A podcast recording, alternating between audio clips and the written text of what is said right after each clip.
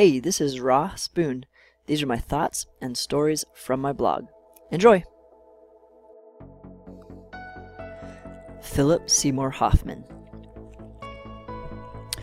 Philip Seymour Hoffman died with a needle in his arm.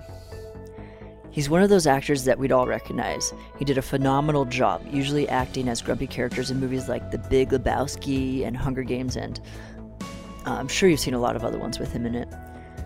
But I have to ask myself again how did someone who had reached the pinnacle of the American dream resort to, to just seeking pleasures so risky that they ended up killing him? I mean, there's a part of me that does understand, though. I sense that same draw within myself to seek those temporary pleasures. But it makes me wonder, though what if becoming what we want to be so we can get what we want to get makes us so shallow in the end that many of us would rather medicate ourselves to death?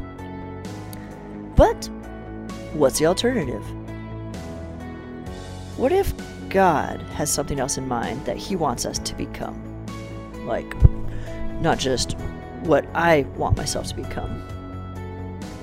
What if listening to those difficult things that He whispers for us to do, like giving up alcohol for a time, or putting porn blockers on my on my computer, or turning off the TV sometimes to pursue some like maybe scary new hobby He wants me to try, or new a volunteer event or something like that.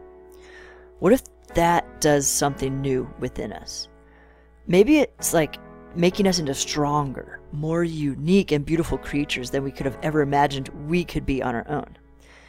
It would make sense that God knows how to make us into that type of creature because um, He's the master at making things. Like, just look at nature all around us, we can see that his, he is vastly imaginative, imaginative and loves to make deep, rich, and wholly beautiful things.